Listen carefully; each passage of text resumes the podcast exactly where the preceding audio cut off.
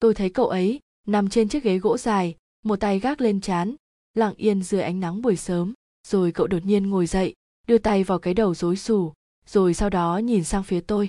Tôi đứng ở ban công bên cạnh trên tay ôm chậu sen đá. Khi chạm phải ánh mắt cậu nhìn mình tôi đã cười. Có lẽ là rất tươi nhưng cậu ấy chỉ khẽ gật nhẹ cái đầu rồi đứng dậy đi vào trong. Nắng rớt sau lưng cậu thành một vệt dài tinh khôi. Tôi chuyển tới thành phố này vào đầu năm lớp 11, ở cùng bà và dì trong một căn nhà hai lầu xưa cũ nhưng xinh xắn hết ý. Cậu ấy là hàng xóm bên cạnh, nhà cậu ấy cũng có một cái ban công ngang tầm với nhà tôi, nhưng nó rộng và có nhiều cây cảnh, trông như một khu vườn mini xanh mướt, trong lành. Trái tim có vi rua, như mọi ngày, tôi vừa mở cánh cổng để đi học thì cũng đồng thời, ngôi nhà bên cạnh vang lên tiếng cổng mở, và cậu bước ra cùng chiếc xe đạp thể thao quen thuộc, cậu nhìn thấy tôi, chỉ hơi nghiêng đầu tỏ ra chào hỏi, trong khi tôi lại cười rất thân thiện, đôi lần cũng muốn nói một câu xã giao như chào buổi sáng chẳng hạn, nhưng khuôn mặt lạnh băng của cậu làm tôi cũng chẳng đủ can đảm mà nói. Rồi cậu quay đi, leo lên chiếc xe đạp và mất hút sau ngã rẽ.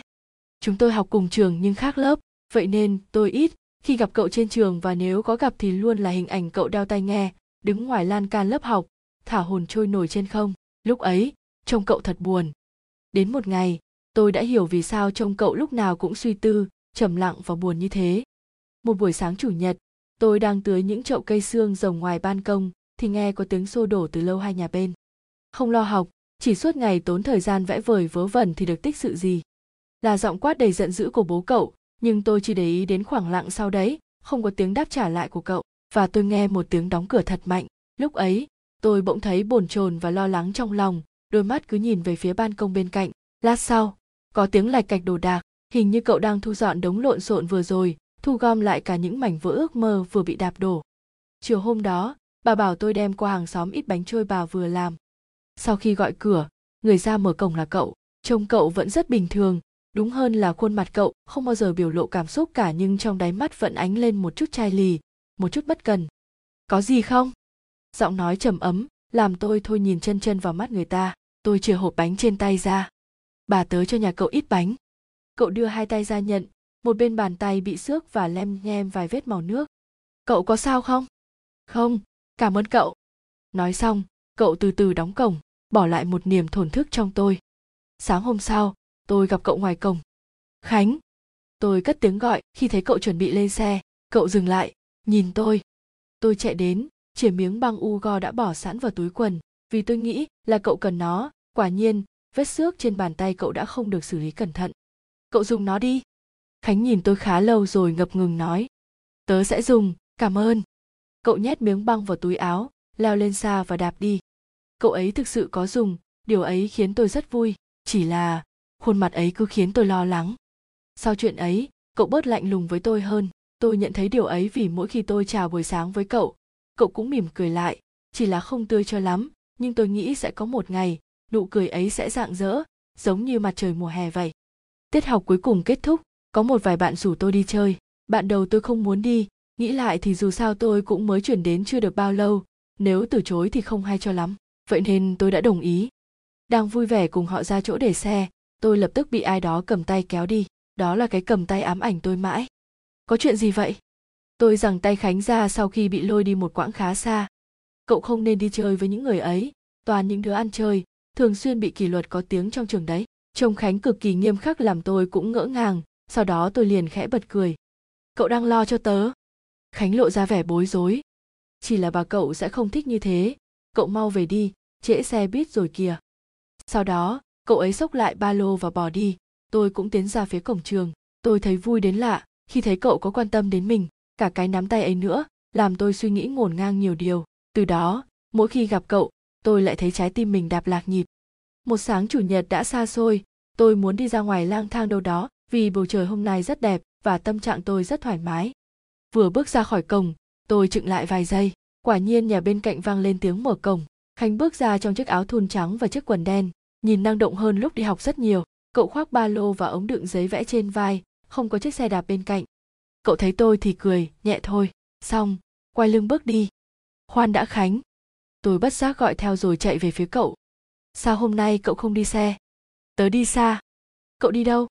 Biển. Khánh lại bước tiếp, tôi đưa mắt nhìn theo bóng cậu, đột nhiên cậu dừng lại, ngoảnh đầu về phía sau. Cậu có muốn đi cùng không? Thế là hai đứa đón chuyến xe đi biển, một tiếng sau cũng đặt chân đến bãi cát trắng vắng người vì vùng biển này cấm tắm. Oa, lâu rồi tớ mới nhìn thấy biển. Tôi ra vui khi thấy sóng biển vỗ bờ tung bọt trắng xóa, trái ngược với vẻ hào hứng của tôi. Khánh chậm rãi tháo giày rồi ngồi xuống nền cát mịn và cậu lôi giấy bút ra, họa những nét đầu tiên. Hóa ra là cậu đi vẽ tôi vừa hỏi vừa tháo giày ra, để sang một bên như cậu và ngồi xuống bên cạnh. Ừm, khánh gật gù. Cậu vẽ đẹp thật, chỉ một lát là thành hình, cậu sẽ làm kiến trúc sư sao? Khánh trầm ngâm. Có lẽ là thế, và không là thế. Hả, tôi cảm thấy khó hiểu. Bố muốn tớ học kinh tế. Tôi nhớ lại lần xô đổ lúc ấy, một ông bố khó tính đạp đổ giấc mơ của cậu con trai. Hmm thực ra tớ nghĩ cậu đừng nên từ bỏ, đó là giấc mơ mà cậu cất công xây thành, cũng là một sự may mắn khi cậu biết mình muốn gì. Khánh chẳng trả lời, cậu cặm cụi đánh chỉ cho bức tranh đại dương của mình, sau đó mới nhìn tôi. Thế cậu có dự định gì? Tôi nhìn ra biển. Tớ muốn làm nghệ sĩ múa đương đại, nhưng đó là chuyện của một năm trước, khi tớ chưa bị chấn thương cổ chân, còn bây giờ thì không biết. Khánh nhìn bàn chân tôi, trầm mặc.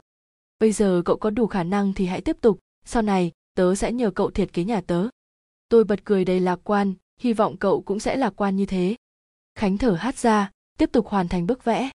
Khi mặt trời đã trở nên nóng bỏng và gay gắt, chúng tôi mới đứng dậy, đón xe về thành phố. Tôi thấy từ khi đó, cậu cứ lặng yên suy tư về điều gì đấy nhưng tôi không hỏi. Hôm sau, tôi vừa ra khỏi cổng liền thấy cậu đang đứng dựa lưng vào tường, vẻ mặt tận hưởng không khí trong lành buổi sớm. Cậu đứng đây làm gì thế? Đợi cậu đi học cùng. Hả? Tôi vô cùng ngạc nhiên cậu chỉ mỉm cười rồi hối thúc. Đi thôi, không thì trễ xe đấy. Và thế là trên con đường hàng ngày, có thêm dấu chân ngập nắng của cậu đi qua. Chiều nào đó, khi tôi và cậu đang trên đường từ bến xe về nhà, khi đến cửa siêu thị mini, cậu liền bảo, đợi xíu, tớ phải mua ít đồ cho mẹ.